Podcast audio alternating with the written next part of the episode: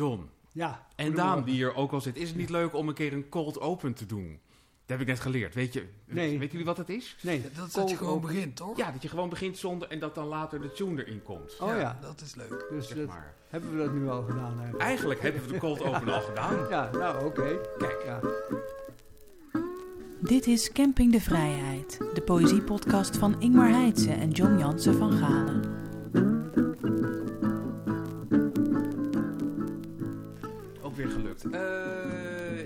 Hier onder flikkerende lampen. In, niet in Studio Tuindorp Oost deze keer.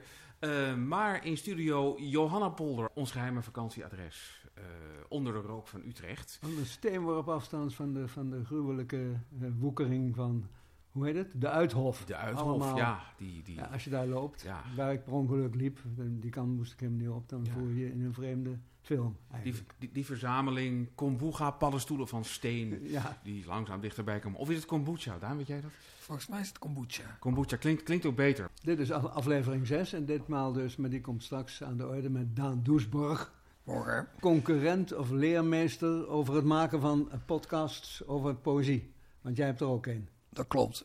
Ik kan niet echt zeggen dat de concurrentie nou heel moordend is, eh, denk ik, in Nee. het poëzie-podcastvak. Terwijl Het zijn er wel steeds meer. Jij hebt er ook een. Het is meer omgekeerd. Wij hebben er ook een. Want volgens mij had jij de eerste. Je hebt al heel veel afleveringen, toch? Ja, dat klopt, ja. Eh, bijna 70 nu. En eh, ja, ik, had, de- ik geloof dat de eerste was eh, Vers Spreken van Joost Waars en Matthijs Ponte. Ah ja. Eh, maar die was alweer ter ziele toen ik begon. Dus toen kon ik mooi de, de naam De Poëzie Podcast ook Ja. wegrissen voor iedereen. Dus Mooi. dat heb ik gedaan. Nou ja, waar die, waar die podcast verder over gaat en zo, daar hebben we het straks over. Wij, wij, wij beginnen eerst met ons nieuws, van de maand. Nieuws van de maand. Het laatste nieuws. Het nieuws van de maand, eh, wat mij betreft, is dit. Heel kloek boek. Ik sla het even. Oh, ja. Hoor je hoe kloek? Ah, Album van de Caribische poëzie. daar kun je mee verdedigen. Wat Van, ziet het er eh, mooi uit al. Ja, werd gepresenteerd eh, een dag of tien, anderhalf week geleden, denk ik. In de bovenzaal van de OBA in Amsterdam, de Openbare Bibliotheek. Daar hebben ze een soort, eh, soort theater. En dat was met eh, allerlei Caribische muziek. Piano, walsjes uit, eh, uit Aruba en Gerda Havertong natuurlijk. Is dat gepresenteerd door Noralie Beijer. Die had ook in de redactie Ja. gezeten. Was misschien ook wel handig in verband met het verkrijgen van de subsidies voor dit soort uitgaven. Want het is 40 euro, maar daar kun je het nog niet voor doen. Het is met veel kleur en heel mooi uitgevoerd. En er werden ook dan eh, gedichten voorgedragen op die. Ja. Ik ben niet altijd even onder de indruk van de Caribische poëzie, maar dat is misschien ook niet eerlijk, want het gaat daar over de voormalige Nederlandse Antillen plus Suriname. Dus is eigenlijk nog een miljoen mensen tegenover 17 miljoen Nederlanders, waarbij dat miljoen dan ook nog allerlei verschillende talen spreekt.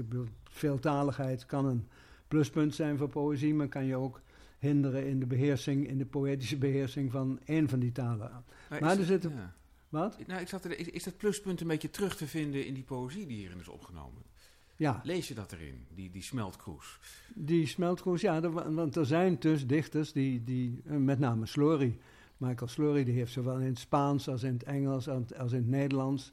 Maar je merkt in de, in, de, in de geschreven poëzie heel weinig van een vermenging. Dat is dus meer iets wat je, wat je in Amsterdam-Noord ziet, eh, in, de- in de rapsfeer dringt dat Ja, natuurlijk door die vermenging, vermenging van talen. Ja.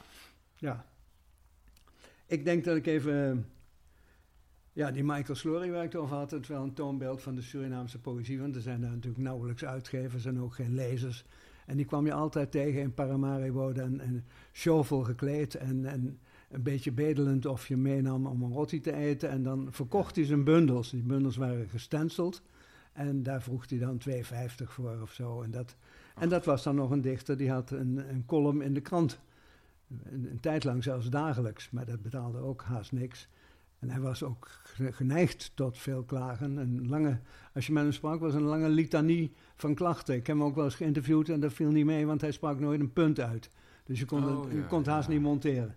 Maar ik lees als voorbeeld, denk ik, even het gedicht dat het bekendste is uit de Surinaamse poëzie. Dat ook de meeste mensen, inclusief Noralie Beijer, hier aanbevelen als zijnde het gedicht dat zij eh, prefereren. En dat is van uh, Trevossa. Dat is uh, Henny de Ziel. Dat is Mhm. de, tevens de dichter van het Surinaamse volkslied. En de uitvinder van de term schrifidentie voor onafhankelijkheid. En dat is zowel in het Surinaams geschreven, Sranantongo, als in het Nederlands. Rust. Stoor niet mijn denken op dit ogenblik.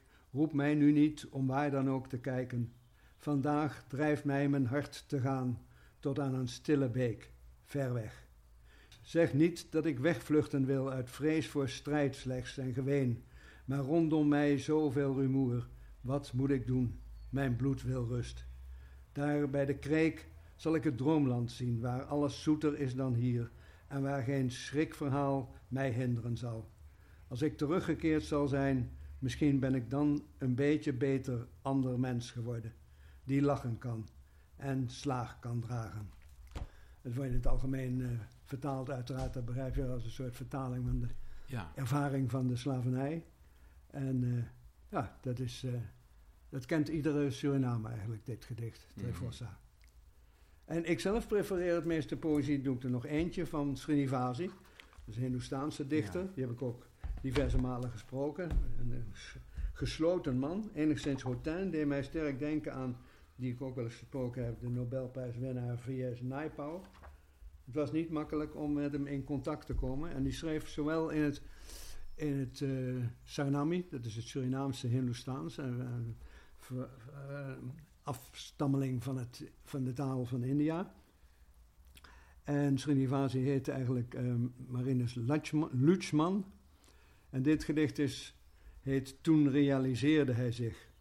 Toen realiseerde hij zich dat de rivier toch maar één oever had waarop hij stond en naar de verte keek, waarin een beeld uit vroegere dagen langzaam maar zeker was opgelost, zodat er toekomst nog verleden was, verlangen niet en eindelijk geen verdriet.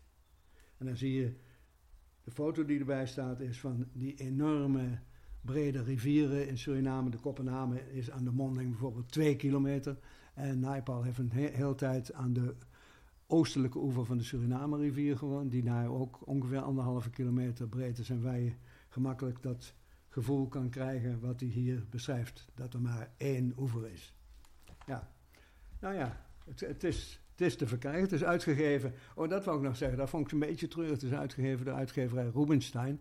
En bij die presentatie scharrelde natuurlijk ook eh, Frank Knipscheer rond. Waarbij de meeste van die dichters toch gedebuteerd zijn. En de tragiek van Frank is eigenlijk dat als die dichters dan doorbreken en succes hebben, dan zitten ze inmiddels bij een andere echte uitgever. En hij, hij heeft zich dan uitgesloofd en voor kleine opgaven al die bundels uitgegeven. Maar bijvoorbeeld Astrid Roemer, toen ze de, hoe heet, wat heeft ze ook weer gekregen? De, land, De grote... de grote, Mm, ja, PC Hoofdprijs. Ja, precies. Nou, die was toen net bij hem weg. En dat geldt ook voor eh, Leon de Winter. Dat geldt voor Alfred Berniet. Dus hij heeft heel veel mensen gebracht, zal ik maar zeggen. Die dan op een gegeven moment dachten... nou moeten we toch een echte serieuze uitgever hebben. En dan bij Frank weggingen en dan een prijs wonnen. Waardoor het succes eh, bij een ander terecht kwam. Maar het is, het is, het is bewonderenswaardig wat, dat hij dat allemaal eh, volhoudt. Die voortdurende stroom van poëzie uit Suriname en de Antillen. Want het wordt daar denk ik nauwelijks gelezen. Wie weet, ja. Mo- Ja. Mocht, een lezer dit weten, of een luisteraar vooral, eh, een lezer die ook luisteraar is Ja. van deze poëzie, eh, meld u. Eh, mijn, mijn nieuws van de maand valt in twee delen uiteen. Eigenlijk zijn er twee bundels die ik wel nieuwswaardig vind. Eh, eh, de bundel Namen noemen van Lagoen Wijnberg. Misschien is het al langer, is al langer dan een maand uit trouwens. En het is heel gek, want eigenlijk de, de, de helft van de Nederlandse eh, eh, dichter staat erin met naam en toenaam. Hij noemt inderdaad namen. Het is een Ja. soort essayistisch uiteenwaaierende bundel. En ik ben niet per se een ontzettende Wijnberg lezer, maar hier zit ik met, met hele grote ogen in, in te lezen. Omdat er ook voortdurend allerlei uitspraken over poëzie in worden gedaan. En alles wordt met alles verbonden. En eigenlijk is het heel aanstekelijk. Eh, het is normaal gesproken totaal mijn kop thee niet, maar ik vind het eigenlijk een hele leuke bundel. Ja, Eh, ik zal een klein stukje voorlezen eruit. Dichters schrijven minder dan de dag lang is. Ook als ze zoveel schrijven als ik. En nog minder wanneer ze weer weten, omdat het avond wordt, hoe ze alles voor altijd kwijtraakten. Behalve de paar woorden die ze weer teruggevonden hadden. In het leger van dichters wacht ik, net als de anderen, op wat klinkt alsof het ooit bevelen waren. En hoe had ik het opgesteld willen hebben? Ik schrijf om vertaald te worden, want die taal van mij is die van vertalingen. En een vertaler, elke vertaler, mag gedichten openbreken, samenvoegen. Zoals Fitzgerald met Omar, als hij denkt dat hij mij goed genoeg kent om een steentje in een beker te laten vallen omdat het ochtend wordt. Beste dichters, het is tijd voor wat u elke ochtend zegt, wat betekent voor de opstand. Wanneer zou poëzie nergens meer voor nodig zijn? En dat is dan maar één strofe, Ja. die ellenlang uiteenwaaierende. Het heeft ook heel in de verte, inhoudelijk niet, maar puur in, in de vorm iets te maken met het houdt op met zachtjes regenen van Cees Budding. Ook van die Ja, ja. hele prettige oeverloosheid. Eh, dat is één gedeelte van het nieuws. En dit bijna als een antithese, maar toch ook weer niet. Van Mustafa Stitu is met in mijn Ja. oren totaal stille trom een nieuwe bundel verschenen. En dat is heel bijzonder, want die, die, die, die man die maakt gewoon eens in de, in de, in, in de tien jaar of een bundel. En, eh, de- deze bundel heet Waar is het lam? Vraagteken. Ik doe er gewoon één vers van de lever. Talisman. Neem jezelf de gezel uit handen. Adem rustig de walging uit. Stap doorheen die stolp van schaamte en zet kalm de blik van boven het barse vadermasker af. Er is genade in het midden van je leven, blijkbaar, een grote, langzame wending. Het hoeft niet vlekkeloos te zijn om zijn werk te doen. Bevestigen dat je leeft, dat je niet alleen leeft. Vecht het noodwendige gevecht. Durf te vertrouwen, speel, haak aan bij de helpende stemmen. Spreek en stroom en vrees niet, vriend. Uit de monden in verlatenheid.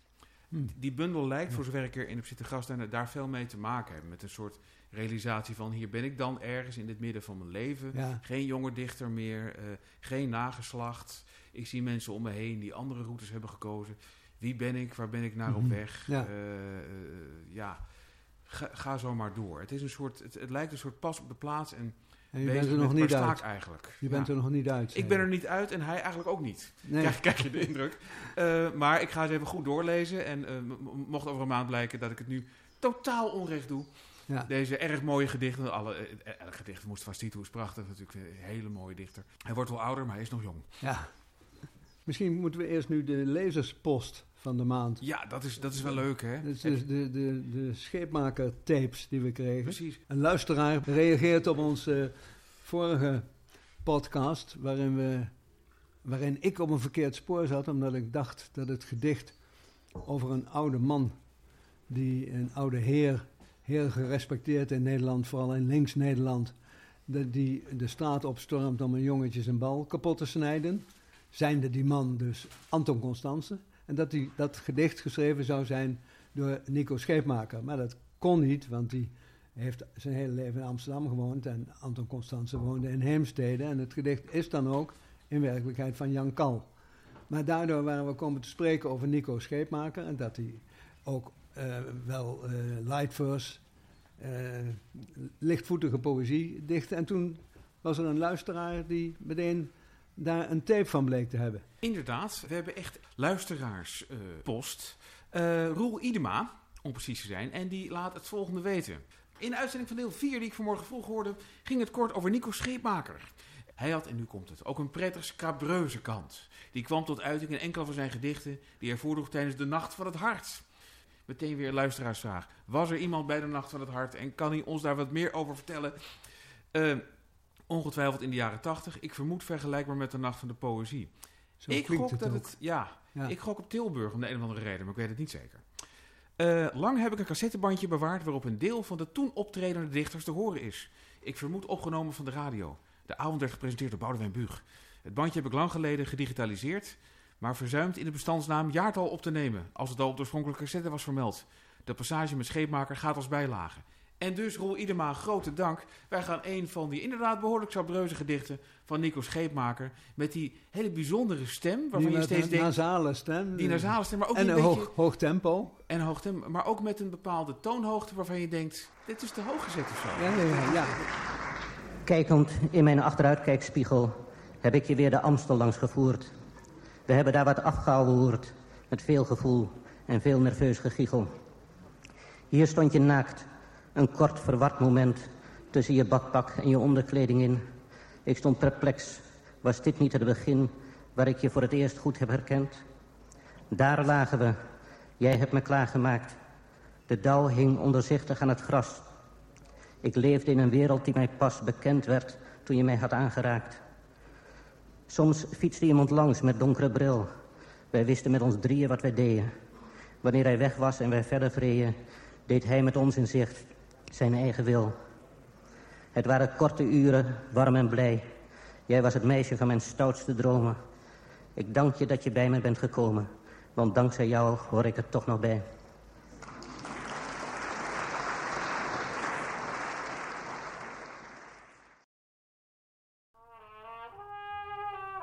De gast van de maand. John en Ingmar praten met een coryfee uit het land van de poëzie. De eenvoudige introductie luidt Daan Doesborg, dichter. Daar ben je tevreden mee? Nou ja, En- dat is goed hoor. En, en chef van de podcast. Hoe heet die podcast? De Poëzie-podcast. De Poëzie Podcast. Weet je wat het beste is om een dichter te introduceren? Om hem, hem te vragen eh, een gedicht van zijn hand voor te lezen. Ja, dat is een goede introductie Ja. altijd tot iemand, vind Nou, ik. doe maar. Dat is goed. Eh, even denken welke dan. Eh, ik zal een nieuwe doen, dat is altijd leuk. En, Ja. eh, ou- oude gedichten zijn er al genoeg. Maar nieuwe gedichten raken steeds op. Of nou, hopelijk niet natuurlijk, want je maakt steeds nieuwe. Eh, maar deze heet eh, Vluchtgevaar. Het was geen vluchten wat we deden, een ontsnapping meer uit iets dat op ons leven leek. Stel je eens voor te leven zoals je toen deed. Je kijkt om je heen en ziet dit niet. Het vluchtschrift dat we drukten schreeuwde storm in het begin, maar werd gelatener, toen praktisch. Hoe meer naalden op het pannendak, hoe onvoorstelbaarder het werd dat iets verdiepingen kon hebben. Je denkt binnenkort al bijna niet meer aan explosies in de stad. Het idee alleen al van een vuilnisbak is weggecomposteerd. Wat is Amsterdam? Een rilling op de Sloterplas. Ja. Ja. Hoe meer naalden op het pannendak, zei je dat? Ja. Die kon ik even niet, daar was ik even kwijt. Nou, ik dacht aan, aan naalden van, een, van naaldbomen. Ja, Mm. Die eh, schijnen niet te rijden, maar doen het toch. ja, ja, ja. Dan krijg je zo'n gladde laag op je, op je dak. Ja, Ja, en naarmate de tijd verstrijkt wordt die laag dikker. Ja, En daarom hoe meer naalden op het pannendak. ja. Het is een genot om naar je te luisteren, want je weet wat er wordt gezegd, hè? Op, wie, je- op, wiens, wie, op wiens stem de jouwe lijkt. Oh, ik, ik hoor wel eens eh, eh, Tom Waits. Heel goed, Ja. Tom Waits, precies. Ja. Ja. Nou, dan nog maar één gedicht eerst. Ja, heel graag. Ik heb natuurlijk alle afleveringen geluisterd van Camping de Vrijheid. En uh, Meerte Leffring, die had het over de jubileumbundel van A-Water. Ja, eh, waar ik ook in sta. ah, En ik dacht, misschien kan ik dan dat gedicht eh, nou, heel Eh, graag. heel Primeur. lezen. Dat heet Travertijn. En het is in dankbaarheid opgedragen aan Menno Wigman. Je kunt ophouden met schrijven en het daarna van een dode weer leren alsof je het eerder nooit kon. Het gedicht dat je dan maakt zou je Travertijn kunnen noemen of iets anders. Als Ockeghem zoveel melodieën kon bedenken, dan jij nog een gedicht. En nog één. En nog één. Waar ze vandaan komen weet je niet. Wel dat die dode er iets mee te maken heeft. Kom op zeg. Je leest dit immers met mijn stem. Ja. Ik bedenk nu wel dat ik hem aangepast heb op, op, naar, op zeer goede aanwijzingen van Meerte. Maar dit Ja. is de onaangepaste versie. Maar het, En gebeurt dat vaak, met het redigeren van gedichten? Dat er wordt gezegd door een redacteur van een uitgeverij of door een hoofdredacteur zoals Mette Leffering. Van dit zou beter zo kunnen. Ehm, ja, ik moet zeggen dat ik de laatste tijd echt maar heel weinig poëzie gepubliceerd heb. Dus, eh dus ik ja, weet je het niet deed zo ook goed. niet mee aan de poëzieprijs van dit jaar. Want daar, van- dan is er in 2021 een bundel van je verschenen. Quote non. Nee, Dus precies. Nee, dat, eh, er is echt al heel erg lang geen eh, bundel eh, verschenen. Op een bepaalde manier zou je kunnen zeggen, eigenlijk überhaupt niet. Eh, ehm, maar ehm, ik hoop wel, ik ben nu aan een roman bezig en als die klaar is, dan moet er Deo voor Lente een bundel komen. Mhm. En dit is verschenen, toch? Ja, Kraai. Kraai van Ted Hughes. Ja, Die is in 2020 eh, verschenen. Dus Ja. ik heb ook wel gewoon genoeg gedaan. eh, ja want, want, ik las ergens dat je er tien jaar over gedaan had. Over dat vertalen van Kraai. Ja, technisch gezien wel. Dat wil zeggen, eh, tien jaar geleden heb ik, heb ik voor het eerst een gedicht uit Kraai vertaald. Ja. En daarna ben ik er altijd wel op de achtergrond mee bezig geweest. En, maar ik heb vooral heel veel tijd besteed aan het leuren met Kraai bij uitgeverijen. Oh ja? Ja, die, dat was nog een hele opgave. En eh, de bezige bij die heeft het uiteindelijk eh, gedaan, waar ik zeer heel erkentelijk voor ben. Maar Ja.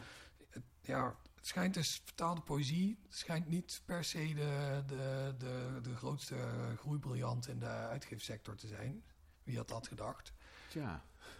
Heel gek. Eh, terwijl poëzie verkoopt natuurlijk als een tierenlier. Dus dan zou je zeggen dat vertaalde poëzie... eh, nee, maar dat, Nou ja, je zou denken, het is Ted Hughes. Ik bedoel, je, je, komt je, je komt niet met Ja. een Pietje Puk aan. nee, Nee. dat is waar. Ja. Daarom dacht ik ook wel dat het iets eh, sneller zou gaan. Maar dat ging het Ja. niet. Nee, het schijnt... Het is heel duur. Maar het is niet erg toegankelijk, toch? Eh, nou, ik vind eigenlijk van wel. Ja? Ja, eh, niet alle gedichten. Nee. Maar eh, ja, goed, misschien, mis- Ik heb natuurlijk ook een soort eh, beroepsdeformatie misschien. Want ik Ja. eh, Ja. eh, lees vrij veel poëzie, net als jullie allebei. En dan Mhm. vind je misschien al snel dat iets toegankelijk is. Ja, ja. Ja, dat, dat is waar. Voor een slotenmaker is een huis ook toegankelijker dan, dan voor een Ja. die op Ja. het raam staat te bonken. Dus Ja. dat is waar. ja. Ehm, ja, en toch, het, het is natuurlijk al altijd de, de, het, het, het, het idee van toegankelijkheid, iets wat dichters nooit zo interesseert. Tenminste, wat ook niet al te erg moet interesseren. Want je moet gewoon eerst maken wat je maken wil, daarna maar zien wie er toegang zich toe wil verschaffen. Maar het vertalen van iets is natuurlijk heel duidelijk het toegang verschaffen van eh, eh, inwoners van een bepaald taalgebied tot iets wat er buiten stond tot dan toe. Wa- wa- waar- waarom die Ted Hughes? Ik, was, ehm, eh, ik had op de middelbare school een leraar Engels. En ik was blijven zitten, maar niet omdat ik niet goed was in Engels. Dus die gaf mij eh, allemaal andere dingen te doen. Eh, In Venlo. In Venlo, inderdaad. Ehm, waaronder dus het, het lezen en, en analyseren van poëzie. En eh, dus dat begon met Wilfred Owen. En later kwam daar, eh, kwam daar Ted Hughes eh, bij. Ehm, toen dacht ik op een gegeven moment natuurlijk ook... Goh, dat schrijven van die gedichten kan ik ook in mijn eigen tijd misschien zelf eh, doen... met al die eh, technieken die ik geleerd heb. Maar hij gaf het ook wel als, als huiswerk. Dan zei hij eh, op maandag... Zo werkt een sonnet. Dit zijn alle voorschriften waar het aan moet voldoen. Dit zijn een paar trucjes die je kan uithalen om het interessant te maken. Nou, lever vrijdag maar een sonnet in. Dat is bijzonder. Ja, was echt heel, heel Ja. bijzonder, inderdaad.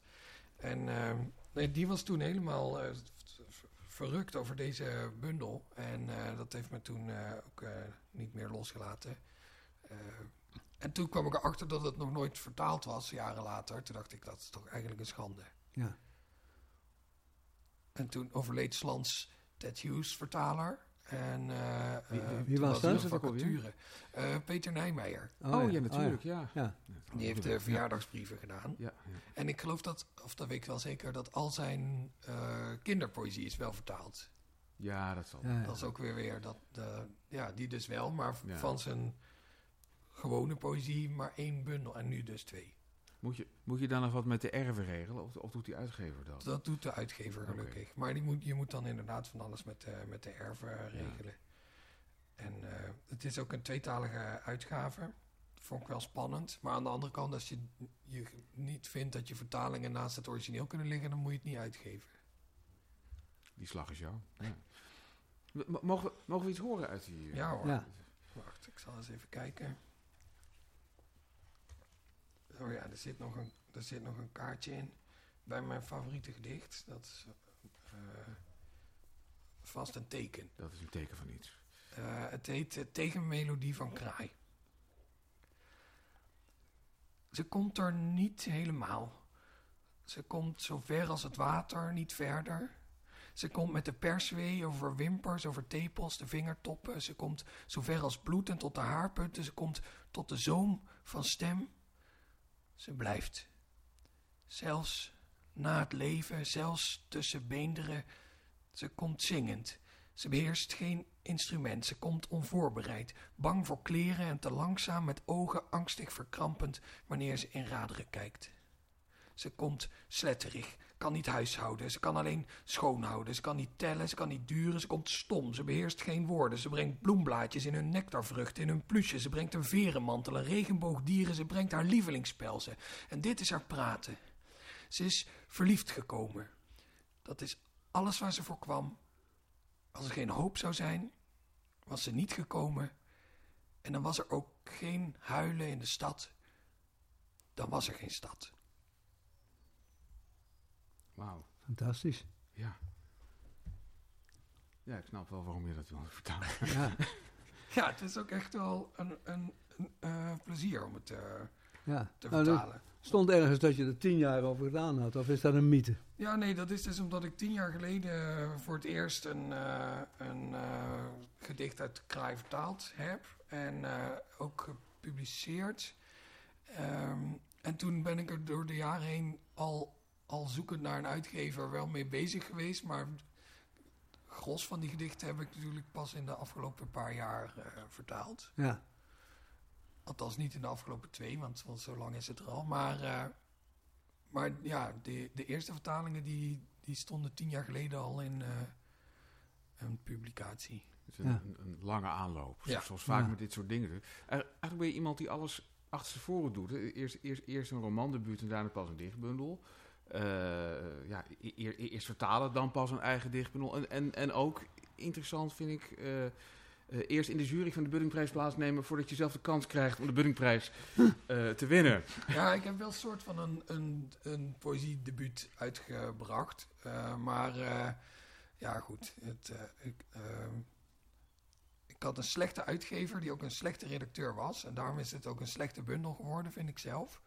En ik was laatst wel aan het denken, dacht ik... Ze hebben nu van die eh, voorschriften waar een uitgeverij aan moet voldoen... om in, om in aanmerking te komen eh, voor eh, de budding. En Ja, ja. achteraf voldeed die uitgeverij daar niet aan. Dus toen dacht ik, kan ik dan niet weer opnieuw debuteren en, en meedingen naar de budding? Maar het schijnt toch niet zo te werken, want de jury heeft het toen wel in overweging genomen. dus hij heeft als, als Ah, debuut ja. meegeteld. Ik heb al een keertje meegedongen. Ja, Ja. Eh, volkomen terecht niet genomineerd in de tijd. Maar dus technisch gezien ben ik wel al, al gedebuteerd. Ah, nu snap ik. Ja, nou, nou, nou herinner ik me ook maar dat, dat is alweer zo'n tijd geleden. Want, ja, dat het is was dus tien jaar geleden. Daar Ja. stonden ook een aantal vertalingen uit Kraai. Ik, moet het boek ook ergens hebben, trouwens, het boekje. Eh, maar inderdaad, wij, wij, wij delen die ervaring dat je inderdaad een, een soort een debuut uitbrengt dat eigenlijk een soort, een soort half debuut is om, om, om allerlei redenen. Eh, ik, ik debuteerde zelf bij de, bij de literaire stichting Lift, waar, waar Lijns Janema nog, eh nog en, Rini Scheffer. Dat was toen een soort eindpunt voor me, maar dat had ook een soort beginpunt moeten, mo- moeten zijn. En dat, is inderdaad altijd, het zit een beetje tussen een officieel debuut en, een, en een, ja, iets van een stichting in. Ik was er heel blij mee en trots op en tegelijkertijd heeft het zeer terecht ook nooit iets gedaan. En eh, heb ik altijd van, ja, dat is wel mijn debuut, maar ook weer niet. Ja. Ja, en dat, dan, dan, dan krijg je dus een soort... Bijna, bijna eh, net, net als Frank Koenegracht, die met één machtige armzwaai zijn eerste drie bundels ooit verworpen heeft. ja, ja, ja, verworpen. Kijk, Ja. oh, Maar nu eerst een roman, die is trouwens ook al lang verbijt. Ik bedoel, al vele jaren aangekondigd. Ja, dat klopt, ja. Ja. Maar dat is omdat ik het al een paar keer helemaal omgegooid heb. Ik heb laatst, of laatst, een jaar geleden, heb ik mijn hoofdpersoon verwijderd. Oh, En mijn, po- en mijn plot. Oh dan Dus, blijft er niks over. Nee, dus ik had eh, ineens weer een heleboel te doen. Dus wauw. hij is nog Ja. niet af. Dat is inderdaad wel iets van, van hoofdpersoon. Het is een beetje van, wanneer is een fiets nog een fiets? Ja, precies. En Ja. dit is ook weer ben ik roman van. Theeshuis geen het plot, geen hoofdpersoon.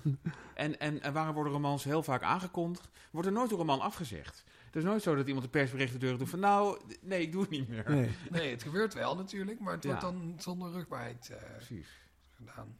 En soms gebeurt het, verschijnt hij dan alsnog. Hè? De, de biografie van Chef Last was geloof ik 35 jaar lang aangekondigd door Rudy West. En die is nu eindelijk uitgekomen. Ja. Eh, vorig jaar dan. Dus, ja. En je zei Venlo, hè? Je komt uit Stijl. Dat klopt. Dan ben ik wel eens als wandelaar door Nederland, ben ik wel eens in Stijl geweest. Dat is een mooi dorp, hè? Wat? Een mooi dorp, hè? Ja, nou heel bijzonder vooral qua historie. Eh, Dat centrum bestaat alleen maar uit heel hoog katholieke gebouwen, zal ik maar zeggen. Ja, kloosters inderdaad. Ze zijn, die waren gevlucht, die mensen, voor de cultuurkamp. Dat vind ik zo'n mooi woord, de cultuurkamp in Duitsland. Bismarck die zat de katholieke kerk, wou die kort wieken en de invloed. En toen zijn deze, wat zijn het, Dominicanen? Ehm, nee, het zijn missionarissen. Het is een soort, een soort toen nieuw opgerichte eh, orde. Ja, De, de, het genootschap van het eh, goddelijk woord. oh, Ach, mooi En, zeg. eh, Ja. Die oprichter is heilig verklaard inmiddels. Dus we hebben ook een eigen heilige, hè, die ligt daar ook. En eh, ehm, ja, die zijn, die zijn dus vanuit stijl eigenlijk de hele wereld over, over gegaan. Ja, ja. En hebben, hebben nu ook over de hele wereld vestigingen. Hm, Maar dat, eh, het, hoofd, het hoofdkwartier, dat staat nog steeds in, in stijl. stijl, ja. Stijl met Y. Juist, ja. Ja. Kom je er nog vaak? Ja, af en toe dan ga ik bij mijn ouders op bezoek of Ja. ik moet iets doen. Ja, je, hebt, je hebt een heel leuk museum daar, het Missiemuseum. Dat Ja, is ook van dat is, die, van die missiepaters. Die dus van over de hele wereld eh, kunstvoorwerpen en eh, opgezette beesten eh, naar stijl gestuurd hebben. Oh ja, dat is ook. Het is een heel mooi museum, ook omdat het eigenlijk de opstelling is nog hetzelfde als 100 jaar geleden. Dus het is ook een soort museum van hoe een museum eruit zag in die precies. tijd. Er kan nog gedonderjaag van komen tegenwoordig. Al die Inderdaad, mensen uit de, de voormalige koloniën kunstvoorwerpen meegenomen. Ja, ze zijn er ook wel mee bezig. Ik geloof dat het eh, in het geval van het Missiemuseum wel meevalt, maar ik moet niet voor mijn beurt spreken, want ik weet het niet. Nee. Eh, maar de- en ik ben, nu, ik ben nu ambassadeur van het Missiemuseum, dus Oh, dan kom ik er af en toe aha. om eh, dingen Ja. te doen. Hey. En eh het is hartstikke leuk, want ik kom er ook al sinds ik heel klein was. En eh, het is ook wat- leuk wat om met je kinderen heen te gaan, want ze hebben een animatronische beer eh, uit wat? de jaren twintig. Oh, ja. Daar gooi je een muntje in en dan gaat hij brommen en met zijn hoofd heen en weer bewegen en met zijn ogen rollen. Meer, meer kan hij niet, maar goed, hij is ook al 100 jaar oud. Ja, mooi dat hij Voor dat die nog tijd kan. was het al heel wat. En, En, en hij doet het nog. hij doet het Ja. nog, hij is laatst gerestaureerd. Er zit ook een leren blaasbalg in en zo. Het is heel, eh, heel fantastisch. mechanisch allemaal. En, en is dat ook je favoriete onder, eh, eh, Ja, eh, voorwerp in het museum? Ja, die staat meteen bij de ingang, dus dan kan je weer... Hoe, Nee, hoe, groot is de animatronische beer? Ja, het is zo groot als een beer dus. Ja, het, is een, het is een opgezette... ik- Oh ja, het is een oh, daadwerkelijke beer. Ah, ik, ik dacht dat het een lief klein beertje was. Net nee, als die nee. aapjes, weet je wel, met, Nee. die, met die bekkens. Maar Maar hoe noemen jullie dat nou? Animatronisch? het is de eerste keer dat ik het woord hoor, maar ik, ik Oh. begreep meteen wat ik bedoelde. Dus, ja, dus het is goed Oh, ik woord. dacht, jij kent het wel, maar animatronisch. Ja, een mechanische Oh beer is het. Ja, ja, ah, ja. Fantastisch. ja. We kunnen, eh, zullen nu de luisteraars niet... Of ja, luisteraars kunnen dit natuurlijk gewoon googlen. Ja, Als ze googlen op Beer Missiemuseum, dan vinden ze het wel. En dan laat ik straks aan jullie wel een foto zien. ja. Laat nou eerst nog een gedicht horen. Dat is goed.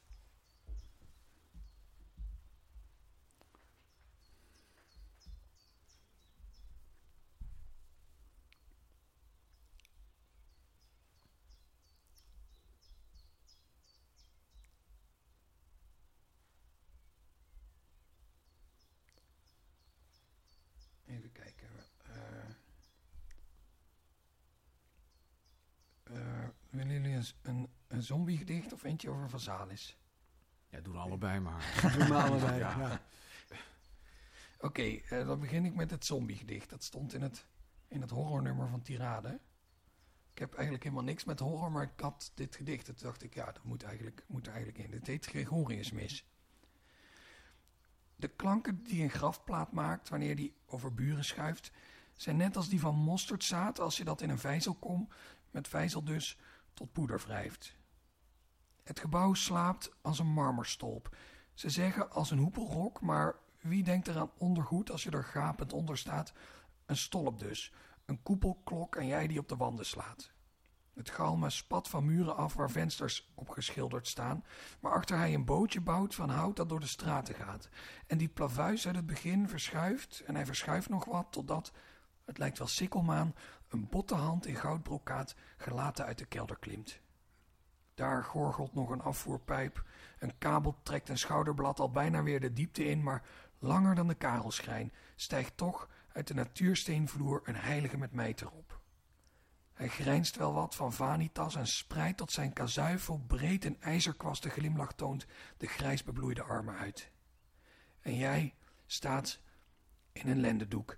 Herstel staat in een hemerslip, staat in een blauwe regenjas en tikt dan op je camera. Ja. Die andere ook nog doen? Nu Vazalis, ja. Oké. Ja. Er zit wel een vulgair woord in.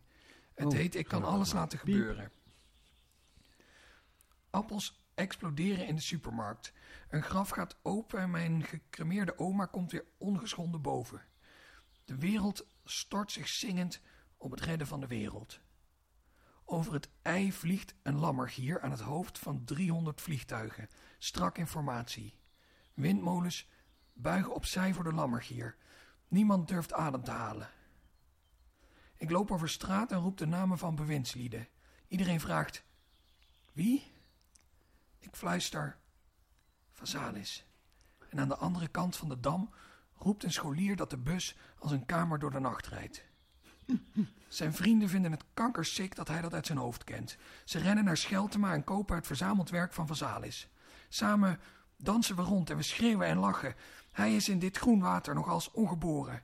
Hij is in dit groen water nog als ongeboren. Hij is in dit groen water nog als ongeboren. Nou, Doesborg, dankjewel. Heel mooi. Wat heerlijk. Ja. Werk, werk een beetje door in die dichtbundel, man. Ja, ja, ja. Wat domme. Ja, jouw, jouw podcast heeft meestal de formule een dichter die jij interviewt, toch? Ja, dat klopt. Ja. En dan bespreken we twee gedichten. Eentje van iemand anders en eentje van die dichter zelf. Mhm, ja, dat heb ik. Dus je krijgt eigenlijk twee dichters voor de, voor de prijs van één. Ja. ja, wij willen dus vooral ook mensen om de poëzie heen een uitgever. Ja, jij, jij zit hier nu, eh, dankjewel. Maar een uitgever of een hoofdredacteur van A-Water of eh, hoe heet ze, Kila van der Sterren, die alles weet over poëzie buiten het boek.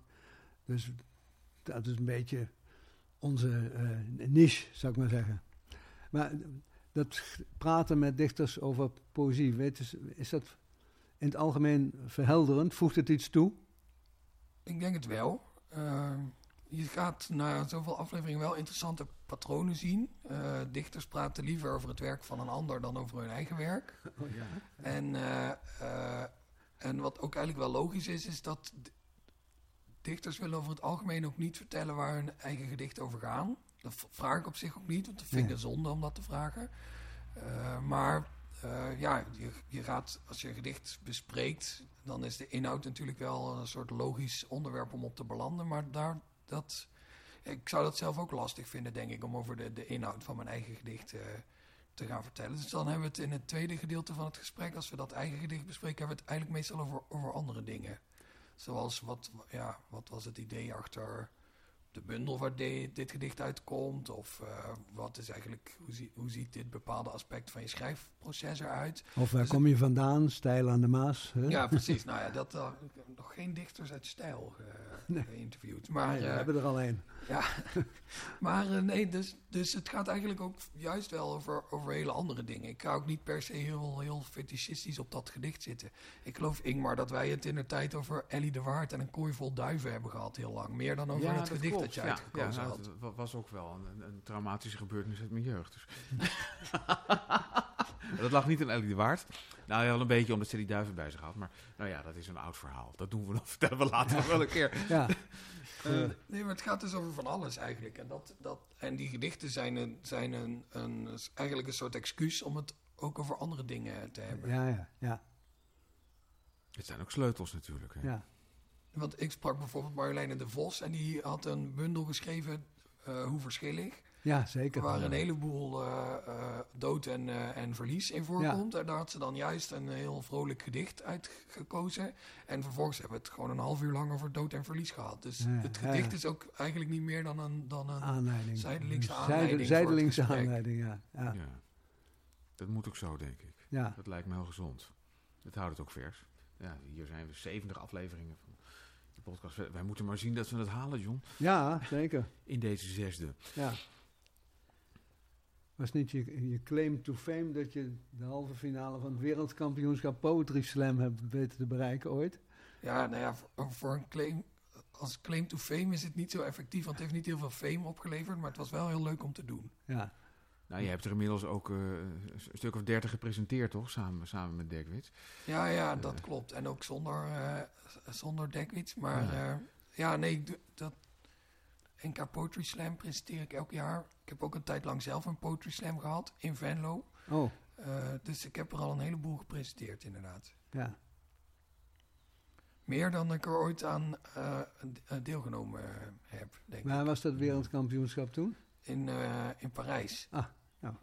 Dat is volgens mij elk jaar in, eh, Ja. in Parijs. Ja. En, en ma- maken wij daar per traditie geen enkele kans? Of, of is dat, want, want, want dat hoor je altijd van ja, dat NK, en dan ga je, ga je naar Parijs. Maar ja, daar staan allemaal Duitsers en Engelsen. En daar kun je gewoon kun je de veters nog niet van strikken als Nederlandse slammer. Maar is dat Nou ja, waar? Het heeft denk ik niet zoveel te maken met het, met het talent van de kampioenen die we afvaardigen, maar meer met, het, met de aard van het evenement. Want eh, sowieso is de Nederlandse slam-traditie is een beetje een vreemde eend in de bijt. Want eh, ja, hier de Nederlands kampioen Poetry Slam, die debuteert meestal binnen afzienbare tijd bij een reguliere uitgeverij. Ja. Dus het is wel, zeg Een maar, opstapje, ja. Poëzie, poëzie Ja. die we. Nou, maar de, de aard van de, van de gedichten zijn er dus ook naar dat je.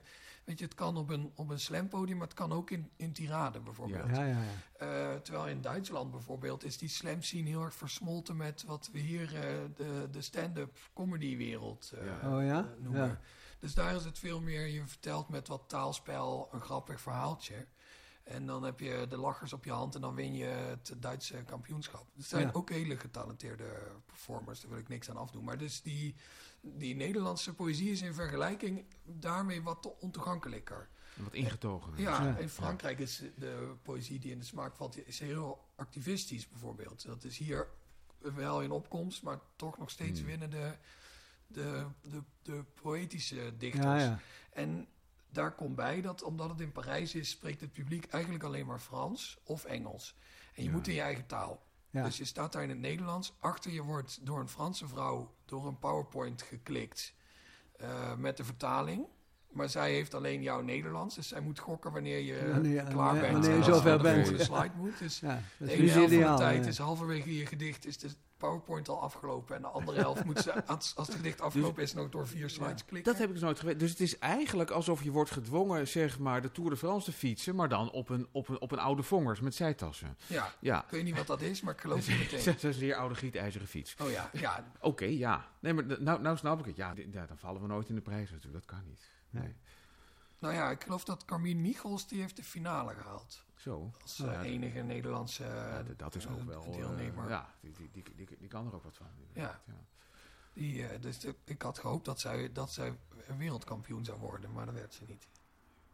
Wel Europees kampioen. Ja. Ja, Ja, dat heb je ook nog, maar dat was in mijn tijd nog niet. dat is Dus- ook wel mooi. Ja, dat is ook mooi. En, en, en wat, wat, wat, wat hangt daar voor prijzen aan eigenlijk? Eh, dat weet ik niet, eigenlijk. Ehm, ik, denk, ik denk geld. Ja.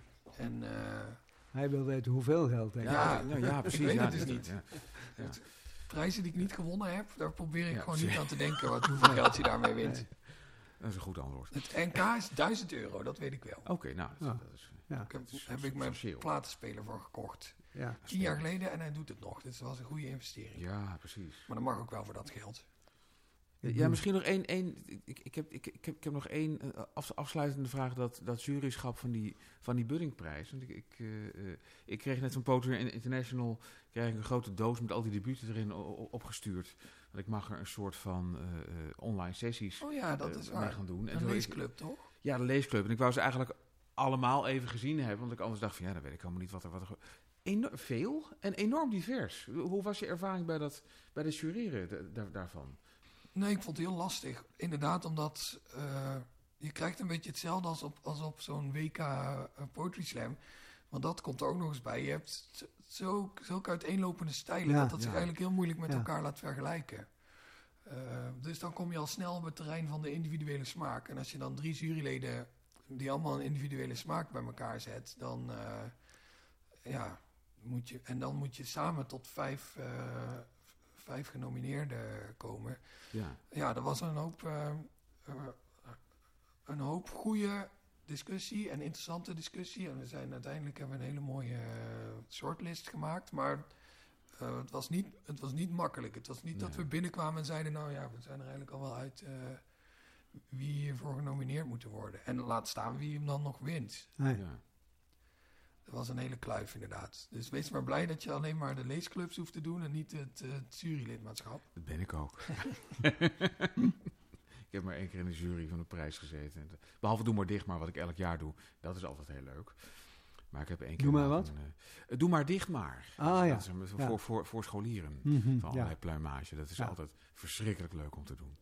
Heel erg Ja. leuk. Dus dat, dat, dat, dat wil ik nooit opgeven.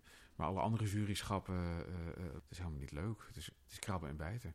ja, zeker. Nou ja, ik heb net die grote poëzieprijs gehad. 90 bundels. Ja, En zo sterk uiteenlopend. En over die vijf kun je het inderdaad uiteindelijk nog wel eens worden. Maar moet er uit die vijf. En dan, ja, dan is er, zijn de individuele smaken zo verschillend. Dat het heel moeilijk is om, om je te verenigen op, op één. En dat moet. Er moet één winnaar zijn.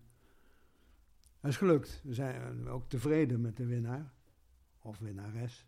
Dus, maar dat weten we volgende week. Goed, en dankjewel. wanneer wordt die bunning eigenlijk eh, uitge- uitgereikt? Ook Eh, alweer? 12 juni. 12 tijdens juni. Poetry International. Ja. Daar kijken we naar uit. Doen we mogen we nog één afsluitend gedicht, of van jezelf of van Ted Hughes. Wat Ja, je, doe wel je eentje van Ted Hughes. Ik Ja. heb er nu al heel veel van mezelf gedaan. Kraai en de vogels. Toen de arend vrij door een ochtenddestillaat van smaragd ruiste. Toen de wulp en zeeschemer zijn sleepnet door een rinkelen van wijnglazen trok. Toen de boerenzwaluw door een vrouwenlied in een holte dook en de gierzwaluw door de adem van een viooltje flitste. Toen de uil vrij van het geweten van morgen suisde en de mus de belofte van gisteren uit zijn veren streek. En de reiger vrij rond de hoogovergloed ploegde. En de pimpelmees vrij langs een kanten slipje ritste. En de specht vrij rond de bosmaaier en de rozenkwekerij trommelde. En de kievit vrij uit de wasseretten tuimelde. Terwijl de goudvink neerplofte in de appelknop. En de distelvink bolde in de zon. En de draaihals kom, kromde in de maan. En de waterspreeuw uit de dauwdruppel tuurde slurpt de kraai ondersteboven in het strandvuilnis hangend een gevallen ijsje op. Dankjewel. Ja, dankjewel.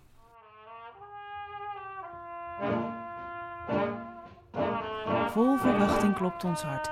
Een poëtisch geschenk. Uitpakken! Het geschenk van de maand. Ja, dat ik, eh, ik kreeg tot mijn verrassing prachtig uitgegeven bundeltje. Door de arbeiderspers uitgegeven. Winterrecepten van het collectief. Gedichten Louise Gluck. Ja, Eh, hoe- Nobelprijs, voor de literatuur. ja. Ja. voor de literatuur. Wat vind je ervan, van die kluk? Vind je, vind je het mooi? Ik vond het mooi. Ja, ja. Ja, tot mijn eh, verrassing. Ik kende er niets van. Maar dit, Je eh, dacht die Nobelprijs, dat kan nooit wat zijn. nee, Ja. vertaal. Nou ja, dat heb ik wel eens gehad. Ja. In het verleden wel eens gehad met onbegrijpelijke dichters uit Litouwen of zo. Nee, ik vond dit eh, mooi. En vertaald door Radna Fabians. Dat is op zich Ja. natuurlijk interessant, maar ook merkwaardig. Want het is geen haan die ernaar kraait dat hier een witte vrouw door een zwarte vrouw vertaald wordt. Andersom eh, kan je daar nog heel wat, zoals we weten, over Ja. te verhapstukken. En ik wou daar één... Ik weet ook niet waarom ik die- bundels nog steeds toege... Ik denk dat mensen denken dat ik er reclame voor maak op de radio. Terwijl Ja. ik die rubriek al lang niet meer heb. Ja, maar je moet Maar dat ik- gewoon ik ook- vasthouden, John. Dat ik maak ook liever geen slapende honden wakker. Dus Nee. misschien moet ik het niet uitzenden. Gewoon doen, ja. Dat is het. En ik lees het gedicht eh, Afternoons and Early Evenings, vertaald als middagen en vroege avonden. De mooie gouden dagen toen je spoedig zou sterven, maar nog steeds willekeurige gesprekken aan kon gaan met vreemden.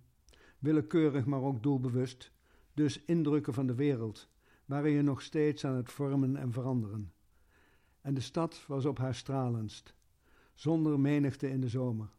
Hoewel tegen die tijd alles trager gebeurde. Boutiques, restaurants, een wijnwinkeltje met een gestreepte luifel.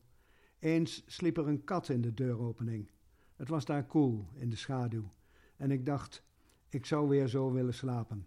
In mijn geest niet één gedachte hebben. En later zouden we polpo en saganaki eten. De ober snijdt oregano-blaadjes boven een schotel olie.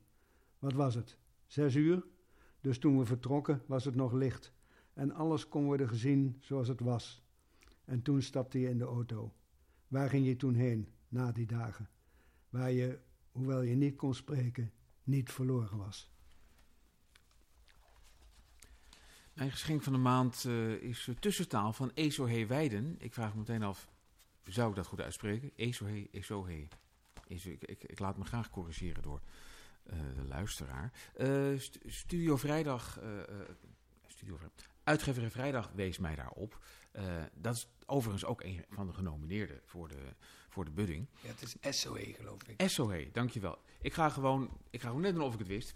Eh, mijn geschenk van de maand is tussentaal van SOE Weiden. En eh, ik, ik wist natuurlijk al wel dat die bundel bestond, maar uitgeverij Vrijdag die stuurde dat toch nog op. En daar was ik heel blij mee. Zo werd ik er weer met mijn neus opgedrukt. Een van de genomineerden voor de Buddingprijs. Eh, ik lees Waarom ze van de maan houdt. Eeuwigheid in eenzelfde lichaam. Een constante die slechts veranderlijk is in haar schijngestalte. Ze mijmert weg bij de reflectie van de maan op de hoekige daken van de slapende wijk. Vindt sereniteit in het baden in stille wateren, die door het maanlicht zachtjes worden aangeraakt. Ze leeft hand in hand met de donkerblauwe nacht, droomt al wandelend overdag. Het lijkt alsof haar voeten de kasseien net niet raken en ze zich al glijdend verplaatst. Hoe ze, net als de maan, lijkt te cirkelen rond de aarde, in een Weense wals met haar gedachten. Aldus Hm. SOE Weiden. Ja. Oh. Sluiten wij af met het woord van de maand. De Ja. eh, beginnende, maar ook doorzettende rubriek van, van eh, eh, Rogier Proper. En die heeft het deze keer over de luchtwortel. Net als bij het woord zeevlam maakt de bijna onmogelijke combinatie van lucht en wortel het woord luchtwortel tot een treffend, ja, oogstrelend geheel. Een wortel behoort in de grond te zitten. Maar hoe deze wortel daaraan probeert te ontsnappen en na een korte, onbeholpen luchtreis tenslotte toch vaste bodem lijkt te vinden, maakt haar tot de dromers onder de wortels. Zo heb je dus ook personen die je een luchtwortel zou kunnen noemen. En daarmee zijn we aan het einde van deze zesde aflevering van Camping de Vrijheid met Daan Doesborg. En eh, mijn partner in crime John Jansen Vergalen. Het Wat- was wat zo, komt er nog zo te pas? rijk van inhoud dat we aan het gedicht van de maand helemaal niet zijn toegekomen. Maar dat maakt niet uit. Dan doen we een... Jawel, ik heb wel een gedicht van de maand gedaan, toch? Nee, Niet? het geschenk van de maand. Potdomme. Het gedicht van de maand, dat hebben we overgeslagen. Maar dat beloven we dan voor de volgende keer dubbel op. De formule evolueert onder onze handen. ja, John. zeker. Dat, Dat, is moet, het eh, naar bevind van zaken heet dat toch? Zo is het, dat Ja. is mooi. Oké, nou, dankjewel. En jij eh, ook. Goede thuisreis naar de, wat is het, Weduwe Schumacher. Ja, klopt, ja. Ja, Ant- Ja, eh, befa- befaamd antiquariaat te Amsterdam. ja, dat klopt. Ze is geen weduwe alleen. Het was, ze dit, ze bestuurde het antiquariaat met haar halfbroer. Oh, Ah, goed. Goed, ja. dus zij is broerloos. Ja, Ja. in- Ja. inmiddels wel. En zij is 95 of Ja, zoiets. klopt, ja. Ja. En, en jij gaat haar een handje helpen. Ja, precies. Nou, heel goed. Het is een monument, dit antiquariaat. Ja, ze heeft ook echt een prachtige eh, collectie. Nee, nee, nee. De boeken waar je dan college over kreeg, die staan daar dan. De verzen van Marsman. Dit was Camping de Vrijheid. Namens Ingmar Heitse en John Jansen van Galen. Tot de volgende aflevering.